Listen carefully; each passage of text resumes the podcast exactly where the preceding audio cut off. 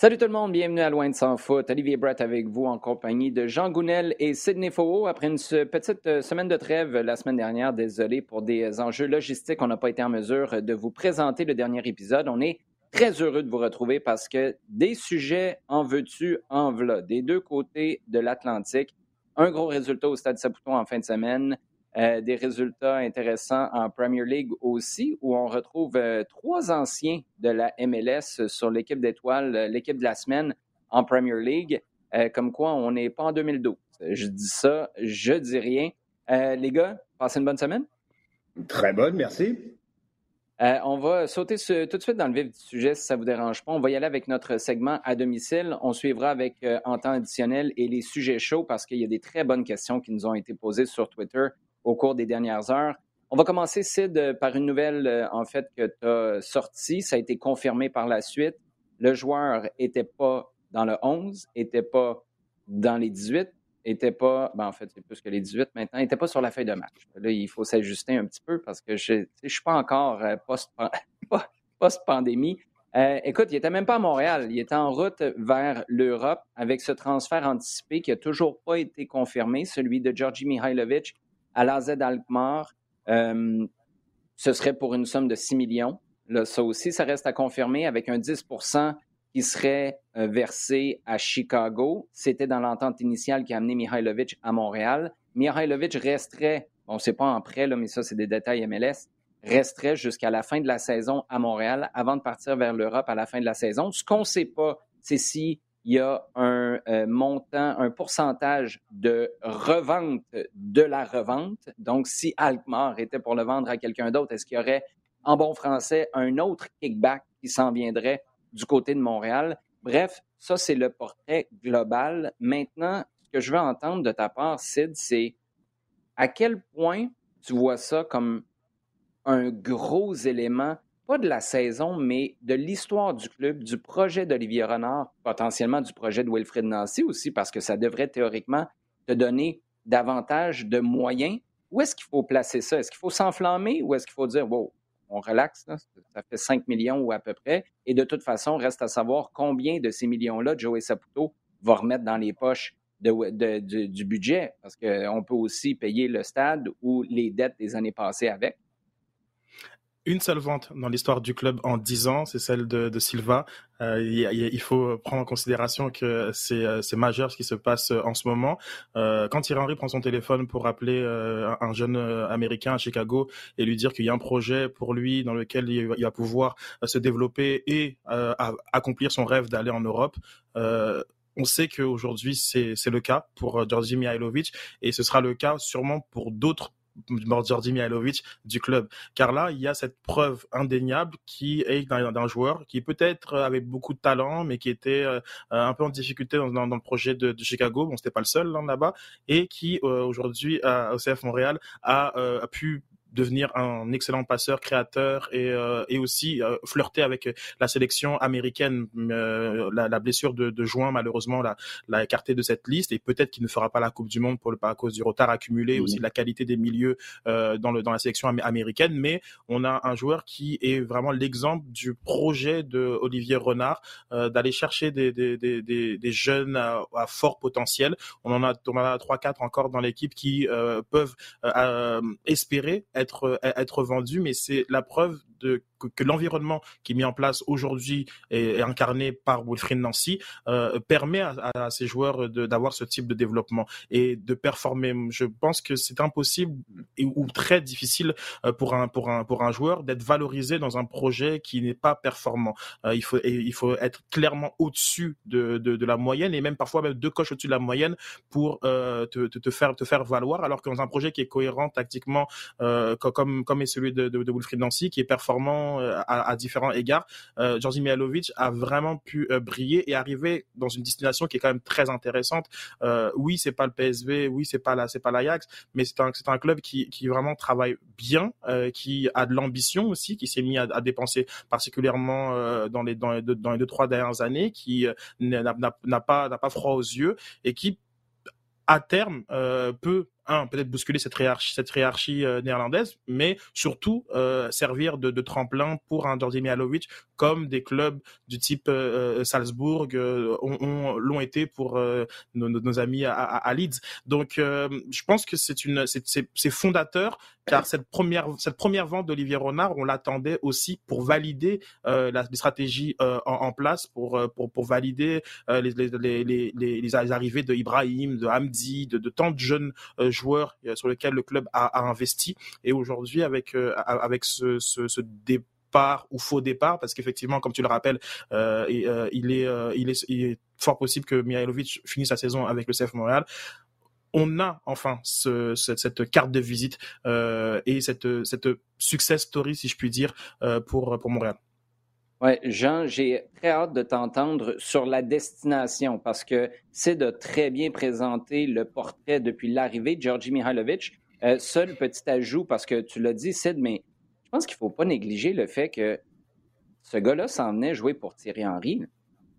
Puis finalement, il n'y a pas eu de souvenez-vous, puis moi, je, trouvais ça un peu fou, même si dans les faits, c'était compréhensible quand on regarde le travail, mais quand on regarde les profils, et on parlait de continuité, lorsque Wilfrid Nancy, qu'à peu près personne connaissait, à part ceux qui suivent de très, très près les activités du club, prenait le relais de Thierry Henry, il y, avait, il y avait une déconnexion pour moi, même si c'est exactement ce qu'on a vu. Et je pense qu'il faut donner beaucoup de crédit, pas juste à Wilfrid Nancy, à son staff, de manière générale, à Olivier Renard pour avoir construit un effectif autour de Mihailovic qui rendait ça euh, pertinent comme projet, agréable aussi, parce que moi, c'est le truc qui m'a beaucoup marqué l'an dernier, Mihailovic, ce qu'il est en train de nous dire, à mot après une couvert, c'est je m'emmerdais à Chicago, j'ai du plaisir mm-hmm. et je m'épanouis à Montréal. Et ça, c'est parce qu'autour de toi, tu as une équipe et le coach te donne des défis ou des rôles que tu apprécies énormément. Après, moi, je soulève encore, j'ai très, très hâte d'entendre Olivier Renard là-dessus ou de voir, parce que peut-être qu'il ne nous dévoilera pas les détails de, de la suite. Mais l'idée, c'était toujours de vendre pour réinvestir et faire boule de neige. Là, est-ce qu'on réinvestit le montant total? On le réinvestit où? Dans quoi? Et il y a tellement eu un clash entre le manque de transparence avant l'arrivée d'Olivier Renard et depuis, parce que c'est on nous dévoile pas tout et 100% des détails qui se passent en coulisses, mais on nous en dit assez pour qu'on soit capable de suivre la game, d'anticiper les coups et de voir si c'est cohérent avec ce qui nous a été dit au départ. J'espère, parce que tu l'as dit, c'est un nouveau chapitre. C'est le transfert qu'on attendait pour valider qu'on est sur la bonne route, que le projet se déroule comme on l'avait promis au départ. Mais après, tu fais quoi avec cet argent-là? Parce que si c'est 6 millions, puis on peut s'obtenir sur les virgules, mais on va donner un chiffre qui qui, a été paru, puis on verra si on nous donne la confirmation éventuellement. Mais cet argent-là est utilisé comment? Et est-ce que Joey Saputo le redonne au complet à Olivier Renard, à Wilfred Nancy? Parce qu'en ce moment, tu fais des miracles avec pas grand-chose. Un effectif très bien construit, mais pas un effectif sur lequel tu as claqué de l'argent pour te donner une petite marge de confort si, comme l'année passée, un Romel Kyoto est blessé, puis ça te met dans le trouble. Bref, ça, c'est ma parenthèse parce que la suite sera très intéressante. Maintenant, ça c'est pour le CF Montréal. La suite, à partir de janvier, si on reste sur la théorie que Mihailovic reste jusqu'à la fin de la saison, Jean, et s'en va à Alkmaar par la suite, qu'est-ce que tu penses de la destination et de ce que ça peut faire pour le jeu, la progression de Mihailovic? Écoute, euh, je crois que Sid l'a indiqué, Alkmaar, c'est un formidable tremplin parce que c'est sûr que ce n'est pas le top 3 aux Pays-Bas, mais c'est tout de suite derrière.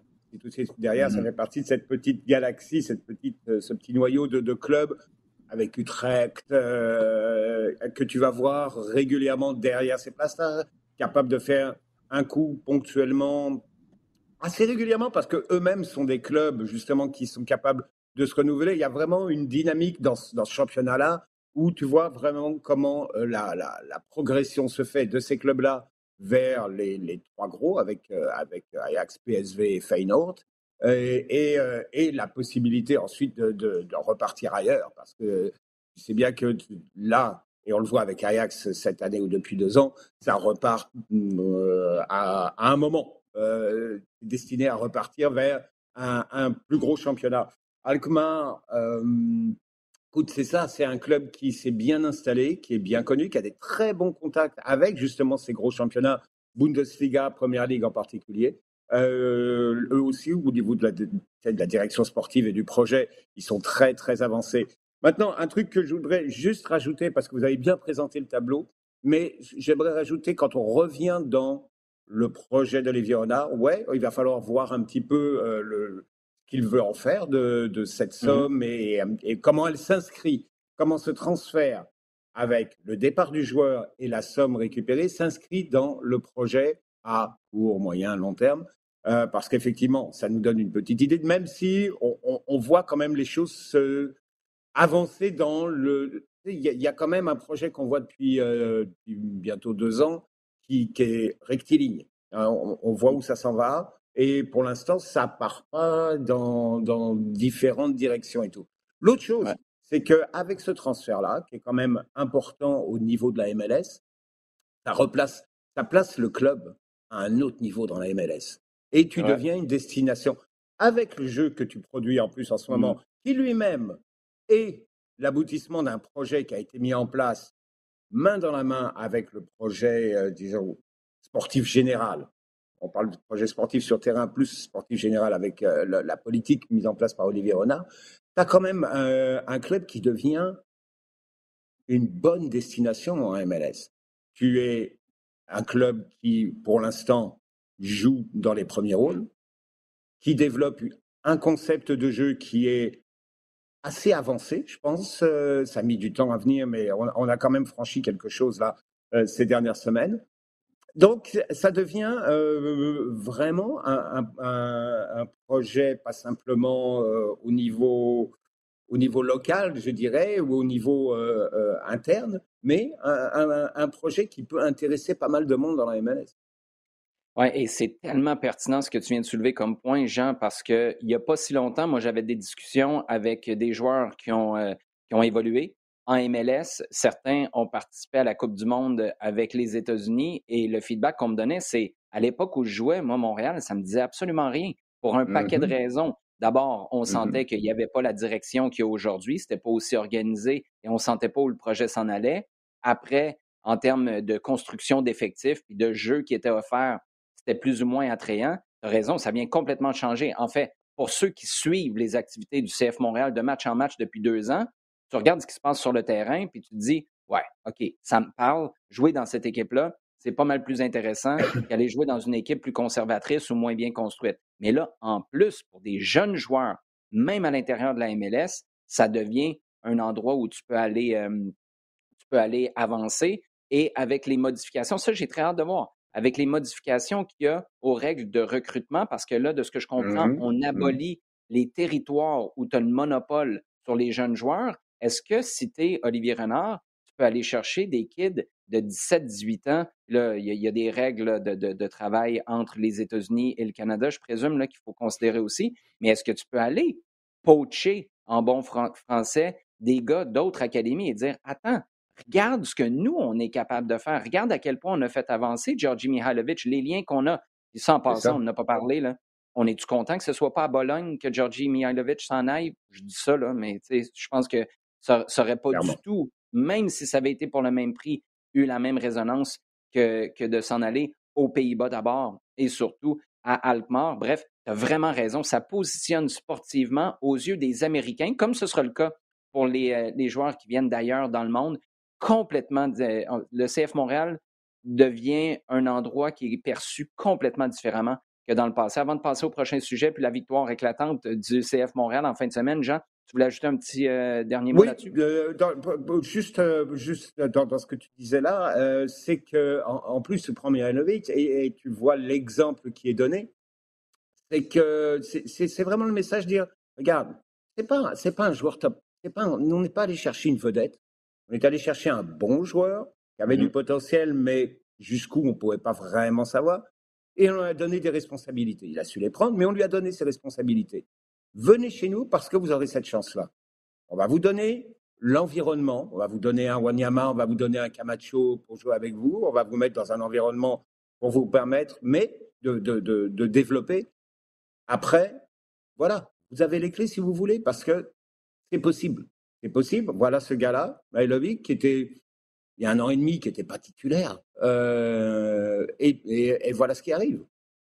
Oui, et ça, il faut donner beaucoup de crédit à la construction de l'effectif d'Olivier Renard, de Vassili Kremandidis. Il ne faut pas oublier que le gars qui a fait avancer Georgi Mihailovic concrètement à chaque jour, quotidiennement à l'entraînement, c'est Wilfred Nancy avec son staff. Mm-hmm. Est-ce que tu fais venir un mm-hmm. autre entraîneur? Puis là, on ne va pas repartir là, parce qu'on pourrait passer trois heures sur la question est-ce qu'il devrait y avoir prolongation immédiatement? On s'en parlait il y a deux semaines, mais euh, justement, avec le résultat dont on va parler dans un instant, tu regardes ce qui se passe sans Georgi Mihailovic, c'est parce qu'il y a quelque chose qui dépasse mm-hmm. largement tes, entre guillemets, meilleurs joueurs sur le terrain, une chose qui n'arrivait pas. Quand Nacho Piatti ou Marco Di Vaio étaient blessés, c'était bon, ben un match nul, ce serait peut-être le fun.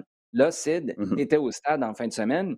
Georgi Mihailovic n'est pas là. On va exploser la Nouvelle-Angleterre, pas les Revs de 2021. On en convient, mais ce n'est pas une équipe de pied de céleri non plus. C'est toute une soirée qu'on a vécue et tout un message que le CF Montréal a envoyé au reste de la MLS. D'ailleurs, petite mise à jour, c'était 27e sur 27 en Power Rankings MLS au début de la saison dernière. CF Montréal est rendu troisième. Je sais, qu'à l'époque, on disait, ils ne nous connaissent pas, ils n'ont pas vu l'équipe, un nouveau coach, on ne va pas s'enflammer avec ça. Il y a quand même Sid, avec un stade plein, encore une fois, une petite satisfaction de voir qu'il n'y a pas juste à Montréal qu'on se réveille, que cette équipe-là est intéressante, est performante. Le reste de la Ligue s'en rend compte aussi. Victoire euh, éclatante euh, tout simplement contre euh, les, les, qui sont effectivement une, bonne équipe de, l'Est, même s'ils sont pas au niveau de, l'an dernier et qu'ils avaient joué aussi en, milieu de semaine. On sait que ça laisse beaucoup de traces dans l'organisme, mais malgré ça, Montréal a fait un match sérieux, appliqué, euh, tactiquement différent de ce qu'ils mettent en place, parce que l'absence de, de Mihailovic, c'est marqueur pour euh, l'animation offensive. J'ai mis du temps à comprendre le positionnement d'un Mathieu Chouanière euh, sur le, le, le, flanc gauche, euh, mais euh, c'était vraiment une, une, innovation tactique de la part de Wilfried Nancy pour mm-hmm. mettre du, du, surnombre sur sur la gauche et faire un peu l'équivalent de ce qu'il fait sur la droite avec Kiet et Johnston, ce qui a ce qui a isolé Wanyama que j'ai un peu blâmé pour les ballons perdus, mais avec le recul et la, le du match, je me suis rendu compte qu'à 1 contre 3, euh, il a fait un match solide, notre ami Victor. Euh, donc euh, un blanchissage aussi, parce qu'il y a le 4, mais il y a aussi le 0. défensivement, on a été très appliqué jusqu'au bout. Johnston, notamment, a, fait un, un, tacle salvateur comme, comme Kamal Miller et, et à chaque mm-hmm. fois des, des, joies, des joies très démonstratives. Johnston en parlait en conférence de presse hier sur cette mentalité irritée de, de l'équipe nationale, mais euh, qui est peut-être plus difficile de, ramener en club parce qu'il y y a moins d'enjeux euh, tout simplement, mais qui sont des, des, des, vraiment des acquis que eux ils avaient en sélection, euh, vraiment de célébrer euh, les, les, les, gestes défensifs mmh. et d'aller chercher l'énergie de, de, la foule et que c'est encore plus facile de le faire lorsque la, lorsque le stade est plein, ce qu'il a ce qu'il a souligné parce qu'il y y a mutuellement il y a un échange d'énergie entre le, les, partisans et les joueurs et tout ça fait une partition vraiment franchement réussie qui a permis même à des joueurs moins en vue de d'aller gratter des minutes. Je pense à, à Zoran Basson, mais mmh moi c'est le, le symbole d'une volonté d'inclure euh, l'ensemble du groupe dans, dans, dans les succès et, euh, et, cette notion de groupe, de collectif, euh, c'est l'absence de Georgie, mais c'est aussi l'absence de, de Rudy parce que on, on, a, mm-hmm. on a vu l'émergence d'un Gabriel Corbeau euh, sur, sur, les, sur les derniers matchs, euh, parallèlement avec celle de Waterman dont on a déjà, déjà discuté, qui fait en sorte que cette équipe-là, elle reste très cohérente, même si des, des cadres ils sont ils sont absents. Donc c'est une victoire qui, qui est éclatante, comme je disais, et qui, et qui empêche le moral de se cacher. Tu bats 4-0 l'équipe de Bruce Arena, euh, tu vas, ça, fait, ça fait parler de toi, avec raison, et euh, les, les, ambitions qui étaient quand même revues à la hausse depuis euh, quelques semaines déjà au sein du club, notamment dans les discours des joueurs, plus que celui de Wilfried Nancy, euh, elles sont euh, largement affirmées, et oui, je te confirme pour avoir tendu l'oreille dans quelques émissions états-uniennes, que le nom de Montréal revient très souvent euh, dans, dans, dans chez, les, chez, les, chez, les, experts. Oui, et même Wilfred Nancy, hein, je pense que les, euh, on attend avant de revoir à la hausse les objectifs. Et là, je parle de Nancy parce que tu as raison, les joueurs, même Olivier Renard en a, en a parlé. Nancy dit attendez qu'on confirme notre place en série, après posez-moi la question, puis je vais vous répondre honnêtement. Moi, je pense qu'à ce moment-là, il va dire moi, je vais être premier, puis je vais accueillir une finale de MLS Cup à Montréal. C'est ce que j'anticipe. Je n'ai aucune idée si c'est ça ou non. Ce sera peut-être un petit peu plus modeste comme, comme ambition. Dernier petit commentaire avant de te parler d'Alfonso Davies. Jean, tu as parlé de la foule, Sid. tu as raison qu'il y avait une communion. Moi, ce que je retiens, puis c'est dans la foulée, je, pas, là, on ne repart pas sur un rant de rebrand, mais dans la foulée du, rebrand des, trois Salcombe sur quatre, avec l'autre qui était quand même plus de 18 000 personnes, donc c'était une foule appréciable. On n'a pas juste rempli au volume avec des familles qui viennent passer un bon temps, garocher du popcorn un peu à gauche, à droite parce que c'est une soirée en famille. Corrige-moi si je me trompe, Sid, mais ces tacles-là, les moments où l'équipe est en difficulté, arrive à sortir de derrière, ça, c'est des trucs où les gens dans les estrades doivent connaître la game pour les applaudir, parce que c'est facile d'applaudir un arrêt, c'est facile d'applaudir un but ou un tir, mais c'est dans les subtilités où moi, je me suis dit en fin de semaine, OK, c'est pas juste un stade plein, c'est un stade plein de gens qui connaissent leur ballon. Et ça, pour moi, c'est, euh, ça augure bien pour la suite, parce que c'est des gens qui viennent, qui voient, peut-être qu'il y en a qui se disent, ah, c'est mieux en Europe, mais OK, je vais aller voir un match du CF Montréal. Là, tout d'un coup, tu te dis, attends, ça joue au ballon, cette affaire-là. Peut-être que ça vaut la peine pour moi de revenir. Et en plus, peut-être un petit commentaire là-dessus avant de passer au prochain sujet, Sid. Mm-hmm. Pour les joueurs, c'est monumental parce que tu le sais, quand Kamal Miller tacle et il se fait applaudir comme si Romel Kyoto avait marqué un but, Sid, tu es valorisé dans ton travail puis tu te dis, moi, euh, OK, peut-être que j'ai des ambitions d'aller ailleurs, mais c'est pas parce que je suis mal ici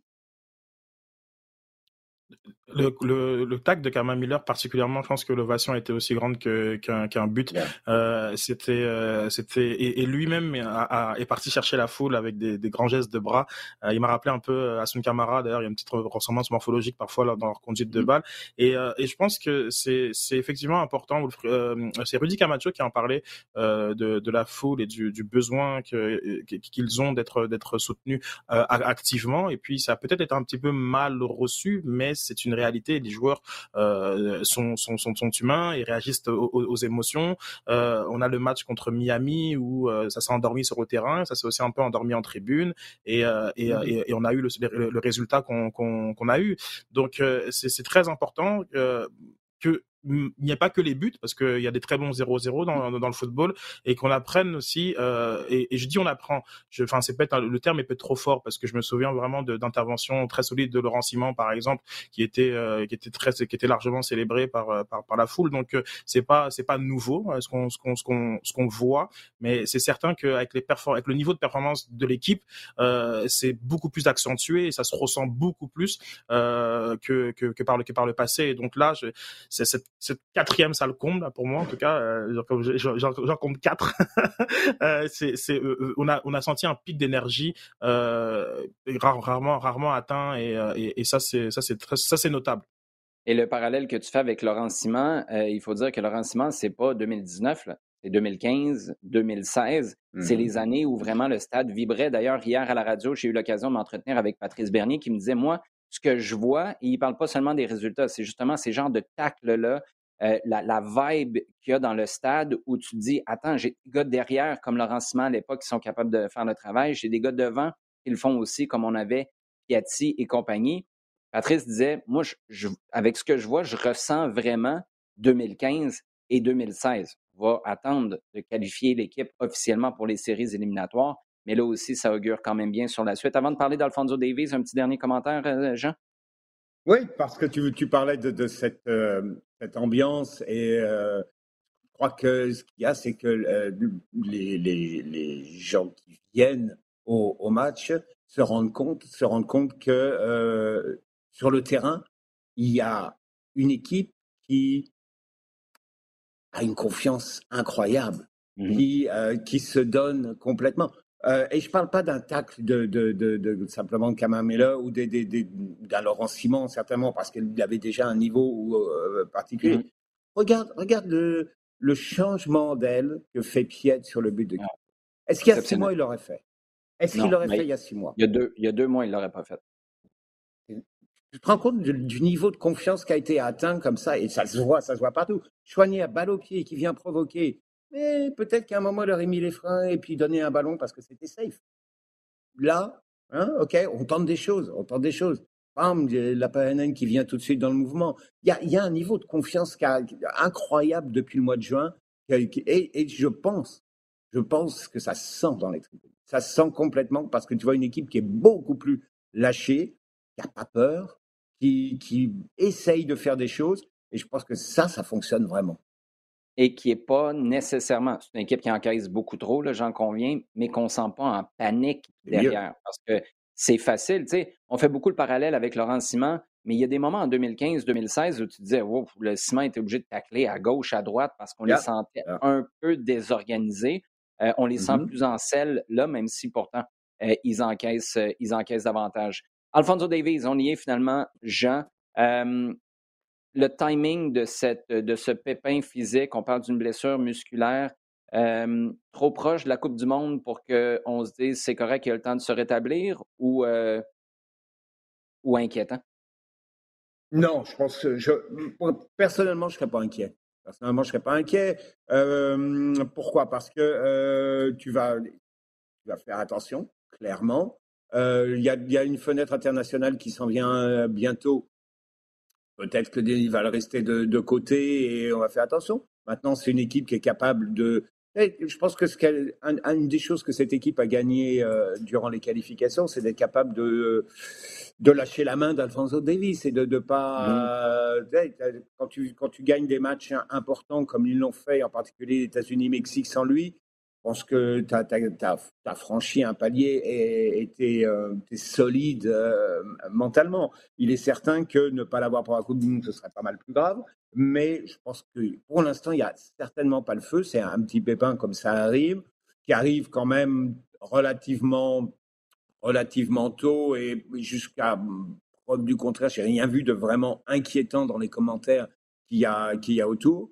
Donc, euh, et sachant que le début de saison, il était titulaire hein, au, mmh. Bayern. Donc, euh, euh, pour l'instant, il a, il a connu pas mal plus grave il y a à peine six mois. Donc, je ne m'inquiéterai pas vraiment. Pas pour l'instant. Oui, c'est vrai que quand on remet en perspective avec euh, la myocardite du début de l'année, c'est vrai que tu dis blessure musculaire, on va voir le physio, puis ça va s'arranger au cours des prochaines semaines. On va enchaîner avec notre segment en temps additionnel. Ah, c'est j'avais hâte de te parler de Paris Saint-Germain. Ça s'en va tout droit vers un autre titre de Ligue 1 avec une victoire de 7 à 1 contre Lille, une victoire de 5-2 contre Montpellier. c'est une équipe du PSG qui sort les dents. Euh, je ne sais pas si on a fini de se chicaner pour les pénalties, les ballons qui ne sont pas donnés sur la gauche ou quoi que ce soit, mais là, tout roule, comme sur des roulettes. Sid, on s'en va vers un autre titre, puis on se pose pas de questions. On célèbre à la fin de l'année, c'est ça? Je suis de très, très, très mauvaise foi en ce moment, puis je fais exprès de l'être. c'est sûr que c'est toujours l'ambition du côté du Paris, du Paris Saint-Germain. Euh, ce dimanche, j'étais très excité euh, de, de, voir Jonathan David, en fait, parce que euh, je pense que j'avais vraiment... il avait marqué la dernière fois au, Parc des Princes, et, et je pense que hum, il a peut-être euh, raté une, une opportunité de, de, de, sortir du marché des transferts cet, cet, cet été euh, parce que c'était un peu plus compliqué mm-hmm. sa fin de saison. Euh, mais avec la, avec la Coupe du Monde et, il a, sachant qu'il est assurément titulaire de l'équipe canadienne, c'est pas non plus vraiment un, un, un, souci. Mais j'avais hâte de le voir performer contre une, une, défense de, qualité. Et puis ben c'était compliqué, très compliqué depuis de, dès le début, dès l'entame du, du, match avec cette, cette combinaison euh, que je vous invite à aller, à aller regarder et aussi en fait de comprendre que y a le, le football évolue et que ce jeu euh, a été préparé par de nombreuses équipes en, Europe. Euh, le Real Madrid l'a fait, le fait à plusieurs reprises. Manchester a essayé de le faire d'ailleurs euh, au dernier match contre contre Liverpool avec moins de succès. Il y a le Rayo aussi qui, qui l'a fait. Et puis c'est intéressant de de voir que on, commence à amener cette culture un peu football américain dans le dans le football sur des sur des phases très arrêtées. Euh, on, on, vague des, des, combinaisons vraiment travaillées d'avance et donc euh, ce fameux but, en tout cas, bon, parenthèse fermée, mais je trouve que c'était c'est intéressant de voir un peu cette évolution culturelle, tactique du, du, du football. Puis après, par la suite, euh, oui, un PSG appliqué, sérieux, qui, qui, qui, a répondu aux, aux, polémiques de, de, la semaine passée, aux polémiques qui, qui, qui seront toujours là parce qu'ils ont vraiment le don de, s'en créer à ce, ce, ce, club. Et, et je pense que si Galtier arrive à, maintenir cette, euh, cet état d'esprit, euh, c'est intéressant ce qu'ils mettent en place. De l'autre côté, euh, parmi ses concurrents directs euh, à l'échelle européenne, euh, le Bayern a aussi tabassé une équipe 7-0 et on a on a des équipes qui sont qui sont très en place, qui on sait qui ont l'ADN européen comme le comme le Real, même si c'était un peu moins impressionnant leur leur, leur prestation et que et que City a été bousculé aussi contre Newcastle. Mais le, le Paris Saint-Germain du côté de de la Ligue 1, je pense que c'est important aussi de de d'arriver à traiter sérieusement ton championnat, ton championnat domestique, euh, performance après performance, et c'est ainsi en fait que tu que tu bâtis pour euh, la, la, scène européenne. Ce que je pense que le, le, le, le Bayern, euh, le Real, euh, City, Liverpool font font très très font très bien, quelle que soit quelle que soit l'adversité. Mm. Ouais, moi ce que je retiens dans tout ça, c'est que je voudrais, je paierais très très cher pour être dans la salle de conférence, la salle de vidéo, quand Christophe Galtier regarde Kylian Mbappé puis dit Bon, là, mon Kylian, faut que tu imagines que c'est quatrième essai et six. Là, ce qu'on va faire, c'est qu'on va envoyer les unités spéciales. Tu vas voir, ça va être extraordinaire. Tu vas marquer trois buts dans ce match-là, puis ça va partir sur les chapeaux de roue parce que tu vas marquer dans les 60 premières secondes. Euh, J'ai aucune idée si Mbappé aurait comme réaction Oui, je comprends exactement ce dont tu parles, ou à ta minute, j'ai besoin d'un cours parce que tu me parles comme si on envoyait une fusée dans l'espace. Je le répète, je paierais très cher pour avoir cette euh, comparaison-là avec la NFL. Jean, je veux t'entendre euh, maintenant sur, euh, honnêtement, une chose que j'attendais pas aussi rapidement. le temps en temps de conflit sur la planète est toujours particulier. Des fois, c'est une contraction, des fois, ça s'étire. On a l'impression que ça a commencé hier, mais ça fait des mois, voire des années que ça perdure. C'est un peu la même situation avec le conflit en Ukraine qui a commencé au début de l'année. Et là, pourtant, euh, sportivement, les clubs, que ce soit en compétition domestique ou pour se préparer sur la scène continentale, ont repris. Est-ce que tu es surpris de voir que ça se fasse maintenant? Oui, un petit peu. Euh, honnêtement, bon, euh, donc depuis, euh, depuis février, tout, tout s'est arrêté évidemment avec, avec l'invasion russe. et hormis la présence de la sélection nationale qui a joué en, en, juin dans des conditions très compliquées parce que déjà regrouper des joueurs, savoir qui allait être disponible, euh, amener un groupe capable de jouer euh, un match de qualif, qu'ils étaient en barrage euh, Coupe du mmh. Monde, c'était déjà quelque chose d'assez, d'assez incroyable. Mais que le championnat reprenne et qu'il reprenne, je dirais, d'une façon, je ne peux pas dire normale, mais presque normale, c'est-à-dire avec un calendrier, et c'est, pas du coup par coup là, vraiment c'est quelque chose qui, est, euh, vraiment euh, fascinant. Euh, Est-ce que c'est de la pensée magique? Est-ce que c'est de la pensée magique, Jean? Parce que comment, tu sais, et là, là, je, ne suis vraiment pas assez au fait des détails du conflit en Ukraine, mais comment tu peux te déplacer? Comment tu peux t'assurer que tes joueurs vont être en sécurité, que des gens qui se déplacent à un stade ne deviennent pas des cibles? Je, là, c'est peut-être des questions ultra naïves, là, mais comment, comment on réfléchit à ça? Ah ouais, ça a été, ça a été euh, trois mois, en gros trois mois de réflexion au moment où euh, Andrei Pavelko, qui est le, président de, de, la Fédé euh, ukrainienne et qui est vraiment la personne qui a travaillé depuis, je dirais, quasiment le, le conflit, début du conflit, à faire perdurer le, le, football en Ukraine. Mmh. Lui, il a travaillé tout l'été là-dessus. Tout l'été là-dessus en disant est-ce que c'est possible? Première chose, est-ce que c'est possible?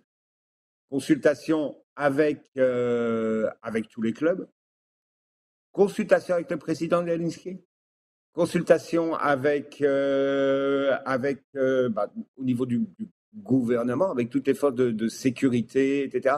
Est-ce qu'on peut le faire? Ensuite, oui, c'est possible. Les clubs étaient tous partants pour le faire. ensuite, question comment? Comment le faire? La première chose, je pense que la première question a été réglée. On ne peut pas avoir de spectateurs. C'est vraiment, c'est vraiment prendre un risque euh, qui serait totalement euh, inconscient. Euh, deuxièmement, il y a des endroits où on peut pas, on peut pas, on peut clairement pas jouer à Donetsk. Mm-hmm. Donc tous les matchs ont été amenés à Kiev ou bien à, plus à l'ouest, tu veux, entre Kiev et la frontière polonaise. Il y a, tous, les, tous les matchs sont déplacés là. les clubs clairement, on fait des, on fait des efforts aussi pour, pour s'arranger. maintenant, il y a toujours tout un tas de, choses que, que, personne ne peut prévoir. Qu'est-ce qui se passe s'il y a une alerte au moment d'un match?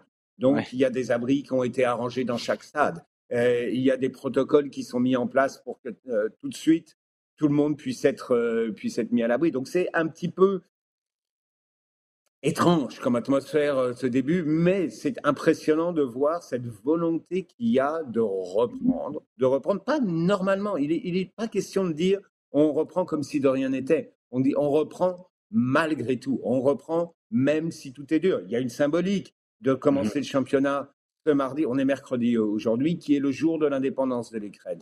Il y avait une volonté de le faire là, exactement à ce moment-là, sachant qu'il y avait une alerte, parce que le jour de l'indépendance, on, s'attend à, ce qu'il y ait des, euh, des, mouvements ou des frappes euh, euh, russes, disons, pour, là aussi, pour un petit peu démoraliser, rentrer dans cette symbolique-là. mais il y, a, y, a, vraiment une volonté de, le, de jouer malgré tout. Pour les clubs, il y en a cinq qui sont impliqués dans les compétitions européennes. Eux, ils ont déjà commencé. Là, il y a eu des mmh arrangements qui sont faits ponctuellement. Euh, Kiev a joué euh, certains matchs en, Pologne. Euh, c'est Soria Luhansk, je crois, qui en, conférence a joué. Ils sont fait éliminer par un club suédois. Ils ont fait leurs deux matchs en, en, Suède. Donc, il y a des petits arrangements qui sont trouvés. Shakhtar va jouer à l'étranger. Je pense que c'est en Pologne aussi. Euh, pour euh, ces matchs de groupe euh, de, Ligue des Champions. Donc, il y a, y a, vraiment une. Tu vois, tout, donc tout ça a déjà été organisé à l'avance avec l'aide, faut le dire aussi, de, de l'UEFA qui a bien aidé à, en tout cas, faciliter les négociations et la façon de, de faire. Mais c'est assez impressionnant. Et cette, volonté que vraiment le, le, le, jeu reprenne sa place dans, dans la vie des, des gens, c'est vraiment impressionnant un petit, d'une certaine façon, tu vois les efforts qui ont été faits de recommencer pendant la pandémie, en plein durant la mmh. pandémie, un peu partout dans le monde, et tu te dis, ok, il y a cette ce sport-là quand même, il y a une volonté, c'est vraiment une symbolique qui, existe autour, hein, qui est vraiment euh, d'en faire un, symbole de de la force finalement de, de, vouloir continuer les choses et, euh, et d'en faire quelque chose d'important, même si tu vois que tout autour, il y a des choses qui semblent 100 fois plus importantes que ça. Oui, et euh, écoute, le scénario que tu nous dresses, tu joues des matchs, euh, euh, des fois pas dans ta ville, des fois même dans un autre pays, même si c'est des matchs considérés à domicile, avec des bunkers en cas d'alerte. Honnêtement, tu aurais fait, mmh. il y a 10 ans, tu aurais fait une série Netflix là-dessus. On aurait pensé que c'était de la science-fiction. Et pourtant, c'est le scénario qu'on a en ce moment en, Ukraine. On va passer, les gars, au sujet chaud, si vous le permettez, parce qu'il y a plusieurs bonnes questions qui nous ont été posées. On va commencer par toi, Jean. Il y a Mathieu qui nous demande qu'est-ce que vous pensez des débuts de Jesse Marsh avec Leeds? En fait, on va dire du début de saison, si ça ne dérange pas, parce qu'on a déjà parlé du. Euh, ben, tu peux prendre la fin de la saison dernière avec ça si tu trouves que c'est dans la continuité. Euh, et la question de Mathieu se poursuit en disant est-ce qu'il va y avoir un effet sur la MLS et le soccer aux États-Unis? Peut-être un peu tôt pour ça, mais un succès potentiel, tiens, on va l'appeler comme ça. Est-ce que ça pourrait avoir des ramifications de ce côté-ci de l'Atlantique aussi? C'est possible, c'est tout à fait possible. Là, là tu rentres dans, un, dans une échéance un peu plus longue, très certainement. Euh, mais ce que, ce que Marsh euh, montre, euh, c'est que il a le niveau, il est capable de prendre un club, et d'un club assez particulier de Première Ligue, un club qui, est l'un des plus compliqués à, prendre en main à cause de son, son historique, qui a, longtemps été le top euh, dans les années 70, c'était vraiment l'un des tops en, Angleterre, qui avait une certaine réputation. C'est pour ça que Bielsa a, été aussi euh, vénéré, c'est qu'il avait ramené Leeds à, euh, ou proche en tout cas, d'un niveau qu'il avait il y, a, il y a 50 ans maintenant, et qui reste dans les, dans les mémoires pour certains, et dans l'historique et dans l'imagerie du club pour, euh, pour d'autres, parce qu'il y a beaucoup qui n'ont pas connu cette époque-là. Mais Marche semble, est sur le point de s'inscrire là-dedans. D'abord, euh, garder l'équipe en première ligue, ce qui n'était vraiment pas évident l'année dernière parce qu'à un moment, euh, quand il arrive, qu'il perd son premier match, c'est pas facile au début. Et ok, on va s'accrocher vraiment point par point, je dirais. Et, il y est parvenu. Il est parvenu alors que beaucoup à ce moment-là disaient non, non il n'y a aucune chance. D'autant qu'il arrivait d'une expérience plutôt compliqué à Leipzig où ça s'était pas bien passé. Donc mhm. euh, il y avait beaucoup de doutes. Lui-même on a, plaisanté là-dessus, hein, les, les, blagues tête d'assaut, etc. Euh, mais derrière, il a montré quand même. Mais il a montré le, le, le, personnage, le personnage qu'on avait entrevu un petit peu à, Salzbourg, hein, qui et tu, tu l'as vu contre, contre Chelsea, tu vois sa façon qu'il a de, gesticuler, de sauter dans tous les sens et tout. Tu, tu vois que c'est quelqu'un qui à partir du moment où tu enlèves son, son, son passeport, c'est un entraîneur que, que tu as envie de, de, de, soutenir. Quoi. Alors, il y a encore, et quand je parle de cette histoire de, passeport, c'est qu'il y a encore une partie du public, même à Leeds, qui va dire, un, américain, mais il est en train de les convaincre. Il est vraiment en train de les convaincre. Et ce qu'il a fait face à Leeds là, et euh, face à Chelsea là, et avec son début de saison où il a quand même perdu deux de ses trois meilleurs joueurs, euh, oui, deux de ses, trois meilleurs joueurs, si tu rajoutes euh, euh. Euh, c'est assez fort quand même. Euh, donc, chapeau, chapeau. Et puis, on est en train de commencer à, prendre note en Europe que, Marche, c'est sérieux. Ici, oui, parce que je pense que on, va prendre les, entraîneurs petit à petit de plus en plus au sérieux, très certainement, que beaucoup auront la possibilité de venir, peut-être pas dans un club coté comme, comme Leeds, mais en tout cas de faire le saut de plus en plus régulièrement. Et euh, ensuite, bon, bah, c'est l'évolution normale. Oui, et on parle de ramification sur la MLS. Je pense qu'il ne faut pas négliger la, la capacité d'un entraîneur comme Jesse Marsh qui connaît la valeur de la MLS et euh, de la comparaison des joueurs ici versus ce qu'il y a en Europe. Euh, Brandon Aronson, Jack Harrison qui se ramasse, je, parle de l'équipe de la semaine, c'est ponctuel. C'est une sur 38 journées. Il ne faut pas euh, virer fou avec ça. Mais si tu leur donnes la chance, tu as confiance en eux, puis tu ouvres la porte, ben là, oui, ça peut débouler parce que tu as d'autres clubs après qui peuvent se réveiller et dire Attends, eux, ils vont chercher des gars comme ça, sur lesquels tout le monde ne se garoche peut-être pas encore. Donc, si on rentre plus tôt, on est peut-être capable d'avoir leur service pour pas trop cher et être capable de poursuivre euh, avec eux en Premier League. Je pense que plus vite que les postes d'entraîneur, parce que par définition, il y a tellement moins de postes d'entraîneur, et tu l'as dit, on va, je pense, juger beaucoup plus sévèrement un coach américain qui se déplace en Europe qu'un joueur américain qui fait le saut, parce que même si c'était en moins grand nombre à l'époque, euh, il y en avait, même des Canadiens, des Radzinski qui débarquaient euh, en Angleterre ou des euh, Paul Staltieri mm-hmm. et compagnie. Patrice Bernier en fait partie. Bon, c'était peut-être pas en Premier League ou dans les plus grands championnats, quoique il a cogné à la porte de la Bundesliga.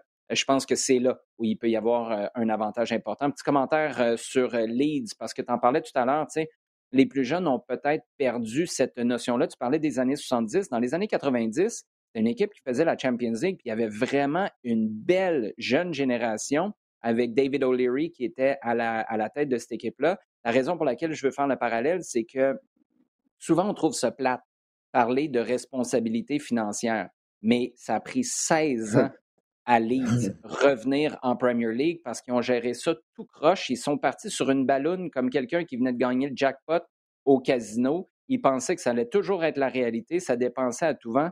Il y a Seth Johnson, je ne sais pas si vous vous rappelez, c'est un milieu de terrain qui jouait à Leeds. Mmh Lui est rentré au euh, fin 90 dans le bureau du gars qui donnait les contrats. Je me souviens pas, c'était un gars, un, monsieur plus âgé avec les cheveux, les cheveux blancs. Jean, peut-être que tu vas m'aider avec ça. Sinon, vous comprenez que c'était un gars qui était en position de, décision, en position décisionnelle et d'autorité.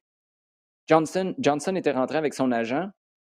Regarde, on va demander 30 000 livres sterling par semaine. S'il nous en donne 20, OK, peut-être 15, on va accepter, mais on va demander 30, on va virer fou et après ça, ben, il nous négociera à la baisse.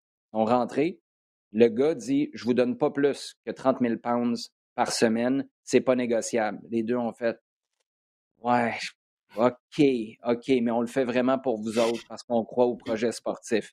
Et ça avait été ça dans à peu près tous les cas de renégociation de contrat. Les gars qui arrivaient aussi, finalement, ça a pris 16 ans à revenir. Et Leeds, je veux dire, les Tony Yeboah, euh, tu avais des gars au milieu de terrain, les Lee Boyer et compagnie, bon, c'est pas tout exactement la même génération, ça faisait vibrer. C'était pas juste une équipe qui était en Premier League, c'est une équipe qui faisait vibrer la Premier League. Et finalement, en raison de manque de responsabilité financière, on s'est retrouvé dans le gros, gros trouble. Donc, euh, bref, je sais que parler d'austérité financière, de responsabilité, de budget, euh, c'est certainement pas un sujet de discussion euh, intéressant pour les boss au FC Barcelone, mais je pense qu'on a peut-être quelques petites leçons à apprendre de clubs comme Leeds. La deuxième question, Sid, elle est pour toi. Anthony Bellil qui nous dit Bonjour messieurs, le CF Montréal ne perd plus depuis que James Pantemis est le principal gardien partant. Est-ce que c'est une coïncidence? C'est une série de, matchs euh, euh, sans défaite euh, qu'ils ont déjà eu durant, cette, durant cette saison avec Sébastien Breza. donc on a une équipe qui est très performante en ce moment, avec le seul bémol qu'il joue quand même contre une adversité que je trouve euh, un peu plus faible que celle de, de la même période de, de, de, Breza, euh, sans, sans rien enlever euh, à, aux performances de, de, de Pantémis.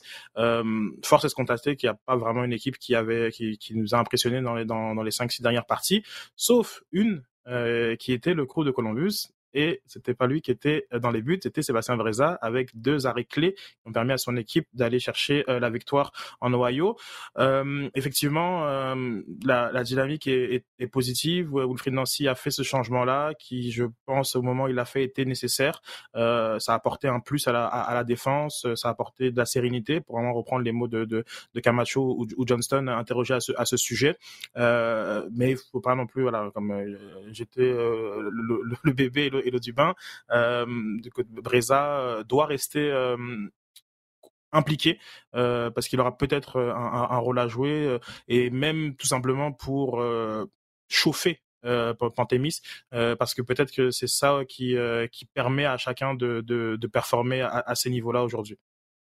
Moi, le seul élément qui me ferait dire que non, c'est pas une coïncidence, parce que je suis d'accord avec tout ce que tu viens de dire, c'est la sérénité de James Pantemis balle au pied. Ça fait combien de temps qu'on n'a pas vu cette équipe-là derrière, puis on s'est dit, oh boy, qu'est-ce mm-hmm. que vous faites? Mm-hmm. Vous êtes en train de vous mettre dans le trouble.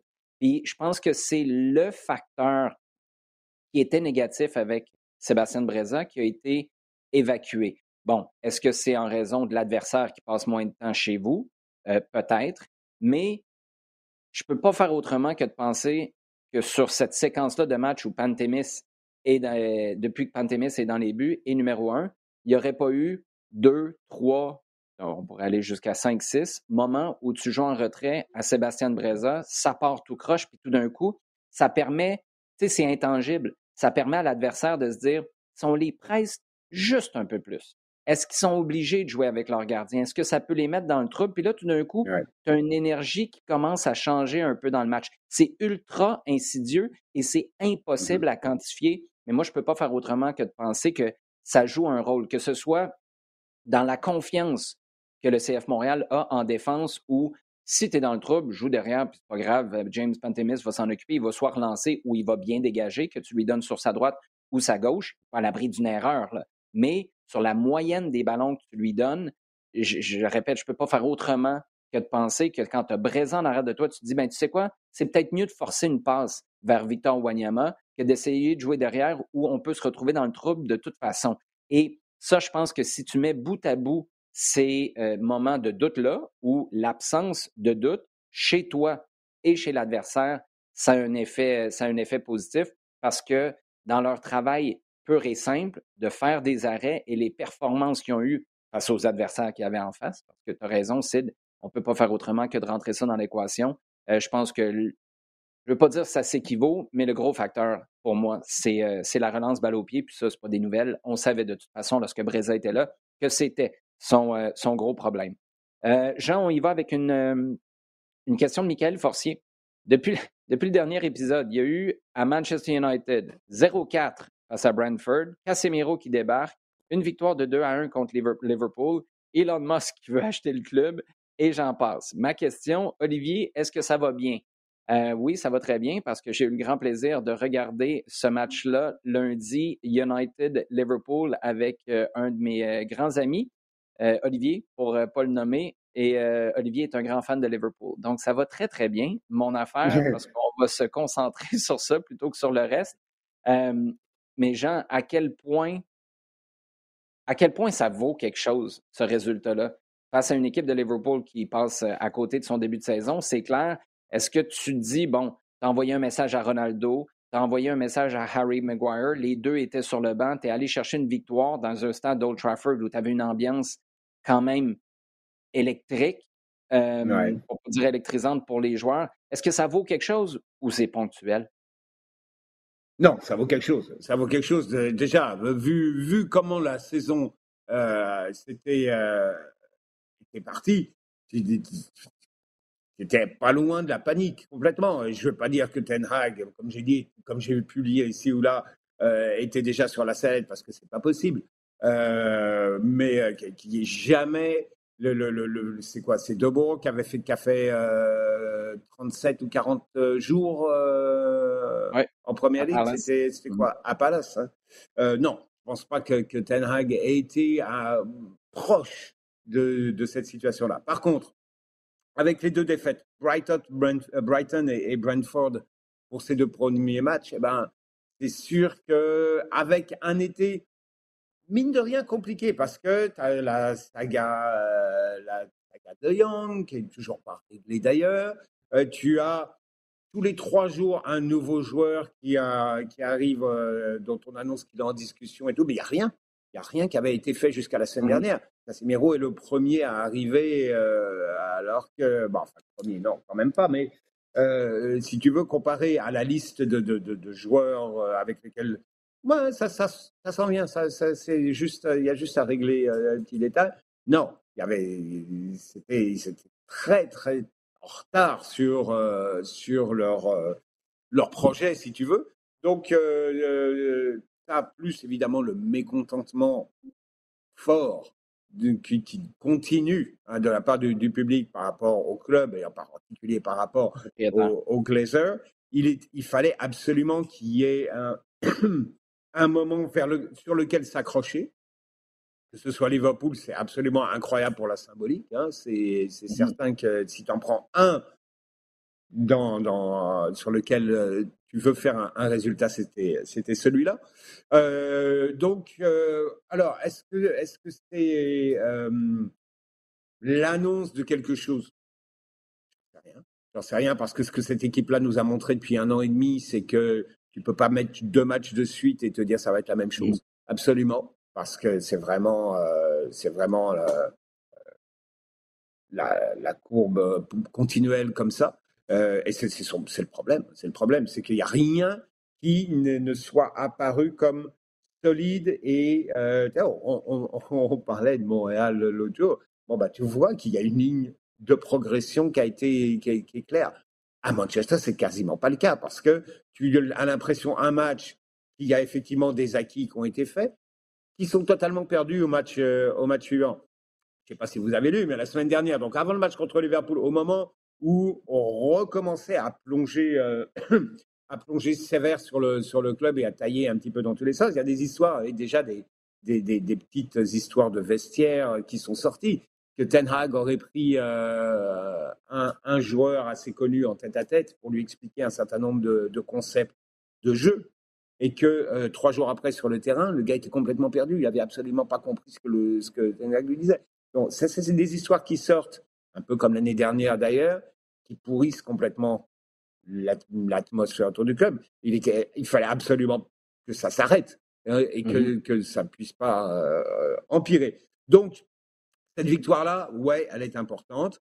Euh, sur ce qu'il y a autour, la possibilité de, de rachat, Elon Musk, je pense que c'était pas très très sérieux. Radcliffe, le milliardaire anglais, je pense que ouais, ça me semble ça me semble un peu plus, euh, un peu plus possible. Il s'était déjà aligné pour la reprise de Chelsea. Donc, euh, il y a certainement des possibilités là. Si euh, les Glazers, comme il est possible, veulent lâcher un, certain pourcentage de, de parts dans le, dans le club. maintenant, au niveau, au niveau sportif, je crois que Ten Hag, il a toujours dit, j'ai besoin d'un peu plus de temps, j'ai besoin d'un peu plus de, de moyens, on a besoin de recruter un petit peu plus dans un, projet qui va, qui va s'inscrire.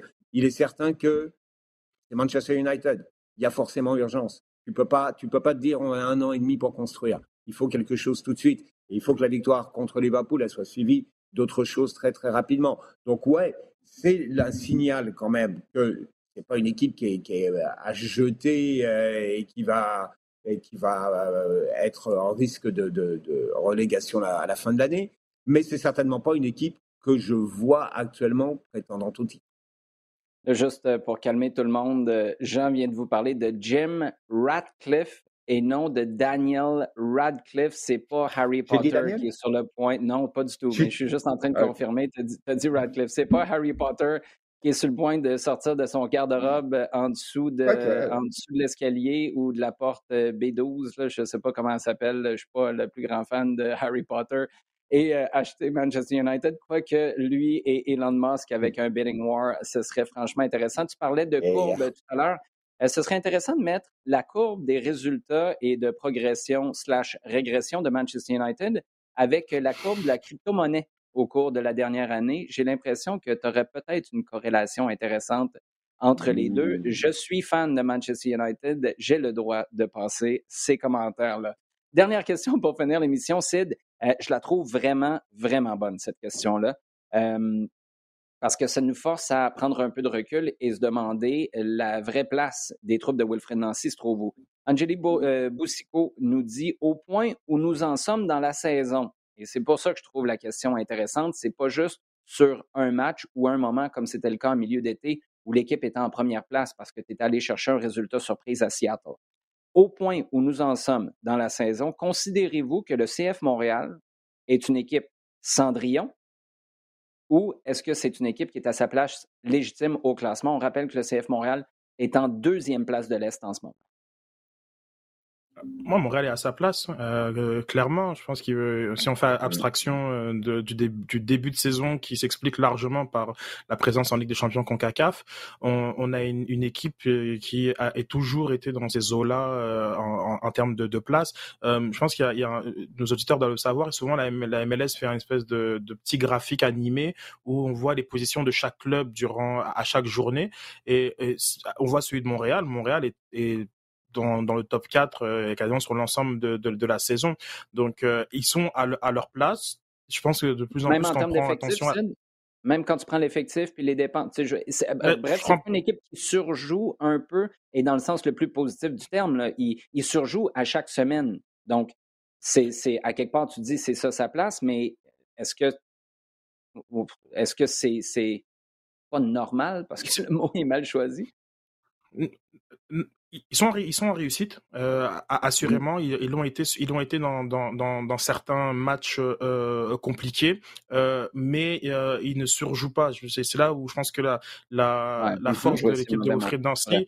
c'est que mm -hmm. le le le niveau de performance, hormis, et je suis d'accord avec Jean, hormis sur les derniers matchs où là on sent qu'ils sont passés à une, une, une coche euh, supérieure, mais le niveau de performance était plus ou moins égal sur l'ensemble de la, de, de la saison. Après, il y, avait de la, il y avait de la réussite ou il n'y en avait pas. Là, vraiment, ce que je dis, c'est sous réserve des deux, trois derniers matchs qui sont une coche au-dessus. Euh, et notamment, je pense, ce retour euh, de la pause météo euh, de Columbus. Enfin, je, l'équipe yeah. était arrivée comme des, comme, comme, un, comme des lions et, et c'était, c'était largement impressionnant. Puis bon, comme depuis là, je vois peut-être un petit point de bascule dans, dans ça. Par contre, la question est super intéressante. Si tu prends en début de saison, oui, genre comme le terme Cendrillon auquel je j'avais pas pensé là aujourd'hui, mais si je me replace par rapport au début de saison, effectivement, on peut, on peut penser que oui, c'est un parcours Cendrillon. Euh, maintenant, la MLS un peu les défauts de ses qualités dans son homogénéité, c'est que les, on veut qu'il y ait des équipes qui soient vraiment, euh, comme on peut dire euh, en, anglais, powerhouse, euh, mais c'est difficile de s'installer véritablement dans, dans, la, dans, la, dans la durée comme top, top équipe MLS, euh, du moins dans, l'Est. Et donc, à ce moment-là, un scénario type Cendrillon, il, est, compliqué à, vraiment à, amener parce qu'il y a d'autres ligues où effectivement, est-ce que Montréal est un Leicester là en ce moment? J'ai du mal à, à, à, dire oui parce que pour qu'il y ait un Leicester, il faut qu'il y ait d'abord, il faut qu'il y ait Chelsea, Arsenal, United, City, Liverpool. Mm -hmm. Et, et est-ce qu'il y a vraiment ça en, en MLS ben, à des moments, on, a pensé que, que oui, euh, mais c'est un équilibre qui est tellement fragile. New York CFC sans Castellanos, on a vu euh, euh, Atlanta sans, sans, sans Martinez, Toronto sans Jovinko. Ces équipes-là qu'on a voulu avec raison, parce qu'avec l'ambition, les moyens et l'organisation installées comme des top tops équipes, euh, ben, sont un peu voilà fluctuantes en fonction de, du, du grand talent qu'ils ont. Et Philadelphie, qui est quand même plutôt, euh, ou, ou, même Nashville, qui sont des équipes qui sont plutôt cohérentes, bon, ben ils ont pas cette espèce de, il n'y a pas de narrative autour d'elles, le star power et autres qui font en sorte qu'on a envie de les installer comme comme comme des grosses équipes euh, donc de de, de l'est. Et donc ça fait avec même même les Red Bull, pareil, il n'y a pas vraiment depuis le départ de, de, de Thierry Henry euh, euh, et, White Phillips, il n'y a pas vraiment quelque chose qui nous qui fait qu'on peut s'accrocher vraiment à cette équipe-là. Donc c'est compliqué un peu justement de l'étiquette est juste comme petite équipe Cendrillon quand tu as la masse salariale, les ambitions, l'effectif mmh. très bien, mais en même temps tu regardes aussi contre qui il joue, et puis tu te dis, mais c'est qui, c'est qui l'ogre, c'est qui le, le, grand méchant loup, euh, et, c'est là où peut-être voilà que euh, euh, j'hésite, mais j'aime beaucoup. Je pense que on peut, on peut, on peut continuer cette narrative là du petit poussé. Je pense que c'est, c'est, c'est peut-être malheureux que ce soit l'Union qui soit devant, parce que voilà, comme je dis, c'est pas non plus une, une, une énorme un, club très très performant. Vraiment, faut pas dire que je dis ce que je dis pas, sportivement très performant, mais dégage pas un peu cette voilà, c'est pas les FC, c'est pas les Galaxies, c'est pas notre conférence, mais c'est pas dans l'imaginaire collectif, c'est pas c'est pas ce type de d'équipe de, là. Donc voilà. Mais euh, mais Montréal fait très très bien et puis euh, et puis euh, je pense qu'ils sont véritablement à leur place, leur, les, performances, ils ont gardé droit dans les yeux New York CFC qui est venu faire qui est venu faire un 0-0 sans aucune ambition. Euh, pareil pour ce enfin, ce 4-0 contre le sixième de l'Est New England Revolution, comme il y, avait y avait rien à dire. Euh, il n'y a pas vraiment d'équipe qui voilà qui, euh, qui, semble euh, être au-dessus dans l'Est que, que Montréal. Et, c'est pour ça que je pense que oui, les, les, 4-5 points qui séparent de, l'Union, ben, avec 8 matchs à jouer, tout d'un coup, c'est largement envisageable. oui, tu as tout à fait raison. J'ai en tête, par contre, les commentaires de Philippe Lafroy à qui j'ai parlé à la radio et qui a dit c'est une équipe, selon lui, c'est une équipe 6 à 8. Moi, j'ai toujours dit 4 à 7 que c'était ce qu'au début de l'année, tu pouvais dire, tu sais quoi, euh, c'est tout à fait euh, légitime d'espérer ça.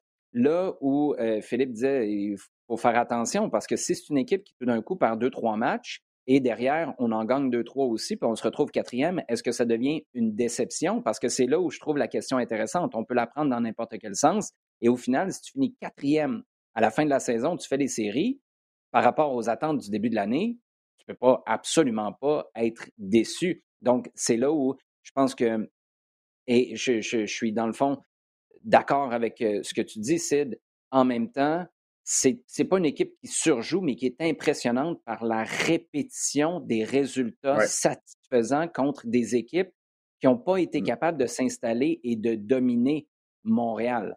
Euh, souviens-toi, Atlanta, si ce n'est pas du fait qu'Ismaël Koné, dans un premier temps, fait deux bourdes en début de match, mais après ça, est dominant sur les 45 premières minutes, ben Atlanta t'explose peut-être. Finalement, la fin de match, ça avait fini tout proche, mais, euh, mais tu euh, as quand même été capable de tenir ces équipes-là en échec. Tu les as jamais laissées s'installer parce que tu as un fond de jeu qui remonte à l'année passée, peut-être même un peu à Thierry Henry l'année d'avant. Donc, c'est ça, mais dans une ligue où c'est les Insignés, les Rooney, les Beckham et compagnie, ça date un peu, là, mes exemples, mais vous comprenez ce que je veux dire, c'est là où je pense que ça va rester une surprise pour bien des gens si Montréal finit euh, premier, même si dans le contenu, semaine après semaine, ça, ça se justifie. Les gars, euh, un dernier commentaire, ça vient de rentrer. Euh, vous me voyez là, depuis tantôt, baisser les yeux, regardez mon, mon écran. Confirmation du transfert de Georgi Mihailovic à Alkmaar. C'est pour une, c'est pour une période de cinq ans. Mihailovic va rester jusqu'à la fin de la saison. Sid, peut-être un, rapide commentaire là-dessus. Jean, ensuite, ce sera toi. Euh, scénario idéal pour tout le monde? Est-ce qu'on peut euh, considérer ça comme ça? On aurait pris Mihailovic à Montréal une année de plus, mais avec le montant, il n'y a pas de confirmation sur un, fret, euh, un, un, pourcentage de transfert éventuel si Mihailovic est pour quitter Alkmaar, mais dans les circonstances, c'est un transfert tout à fait logique pour ce que Montréal veut faire avec ses joueurs puis son projet? Du côté de Mihailovic, je me demande à quel point on aurait envie de, de jouer tout de suite en, en Eurodivisé. Euh, ah mais, mais je pense qu'il est dans un, dans, dans, un, dans un projet actuellement qui, qui peut aller loin et, qui, je, et dans lequel il est, il est dans les architectes. Donc c'est certain qu'il y a sûrement l'envie de, de, de, de, poursuivre. Et, et c'est une, une bonne nouvelle pour, pour Montréal de pouvoir compter sur Mihailovic parce que je pense que le, le, match de, de, samedi dernier, c'est un bon exemple qu'on peut faire sans, mais il vaut mieux faire avec. Ah donc euh, donc c'est une c'est une bonne nouvelle et surtout c'est un joueur qui euh, qui je pense euh, le mérite par rapport aux performances qu'il a affichées l'an dernier et puis qu'il a réussi à maintenir parce que je pense que son début de saison on l'oublie un petit peu mais c'était 7 buts 3 passes et avant sa blessure. C'était vraiment assez c'était c'était tonitruant et et je pense que sincèrement c'est une bonne destination comme comme l'a rappelé Jean. C'est une c'est une bonne nouvelle pour pour le club et qui qui rentre un peu dans cette dans cette nouvelle ère de de, de transfert et, et un, un chapitre euh, important parce que même c'est une éducation qu'il y a à faire euh, auprès de comment on s'attache euh, à, des joueurs, à une équipe, à un club. Mhm. la réponse est qu'on s'attache d'abord à un club avant tout. et, et, je pense que Montréal a maintenant une autre chose à, raconter dans, dans, son, dans, son histoire. Oui, et juste pour revenir sur les propos de Kevin Gilmore qui avait dit ça passe par les émotions que tu fais vivre à tes partisans il n'y a pas personne des 20 000 qui se sont déplacés au stade Saputo qui se sont dit Ouais, c'était vraiment plate ce que j'ai vécu parce que Georgi Mihailovic n'était pas là. Ça reste un match, tu as tout à fait raison, mais je pense que c'est ça, c'est à quel point, de manière régulière, peu importe qui est sur le terrain, tu es capable de donner quelque chose d'ultra stimulant, euh, captivant à tes fans, et c'est là où tu es capable de remplir ton stade, asseoir des gens devant leur télé et idéalement vendre plus de billets de saison aussi. Jean, pour conclure là-dessus? Oui, euh, c'est juste, euh, bah, écoute, Mihailovic, quand il arrive, on savait très bien qu'il n'allait pas rester 10 ans à Montréal, d'accord? Et que le projet, c'était de l'amener à, un niveau où, effectivement, il, serait amené à partir euh, à, court moyen terme, moyennant une, plus-value financière. c'est devenu une certitude cette année, d'accord? On savait que Mihailovic, il ne resterait pas c'est certain, avec la première moitié de saison qu'il connaît, la façon dont, il a on a commencé petit à petit à parler de lui de façon régulière ici, aux États-Unis en plus, et donc forcément, ça fait, euh, ça fait des, des ondes. Mmh donc, tu étais certain qu'il allait partir. Je pense qu'il faut bien comprendre que c'est un petit peu la vocation de clubs comme Montréal, où tu vas pas avoir des joueurs qui vont rester, euh, c'est fini, euh, Piatti qui reste 8 ans, ou des choses comme ça. Je pense que ça, il faut qu'on s'en rende bien compte, qu'on est rentré dans un. Euh, qu'on a affirmé être, être entré dans une nouvelle, euh, dans une nouvelle ère. Et, ça confirme aussi la façon dont le club fonctionne maintenant depuis, euh, depuis deux ans. De ne pas être renfermé, nos petits joueurs, nos ceci et ça. Non, on est complètement dans ce concert où effectivement ça va bouger.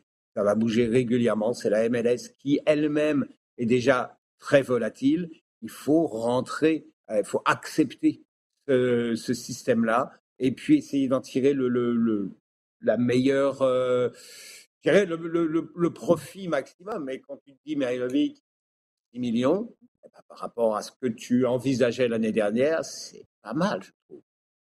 Oui, et euh, là, je n'ai pas vu passer la confirmation du frais de transfert. Ça, peut-être que c'est des détails qui vont couler éventuellement. Les gars, un grand plaisir. On a largement bossé, comme ils disent, à Alkmaar, mais c'est pas grave, c'est pour des bonnes raisons.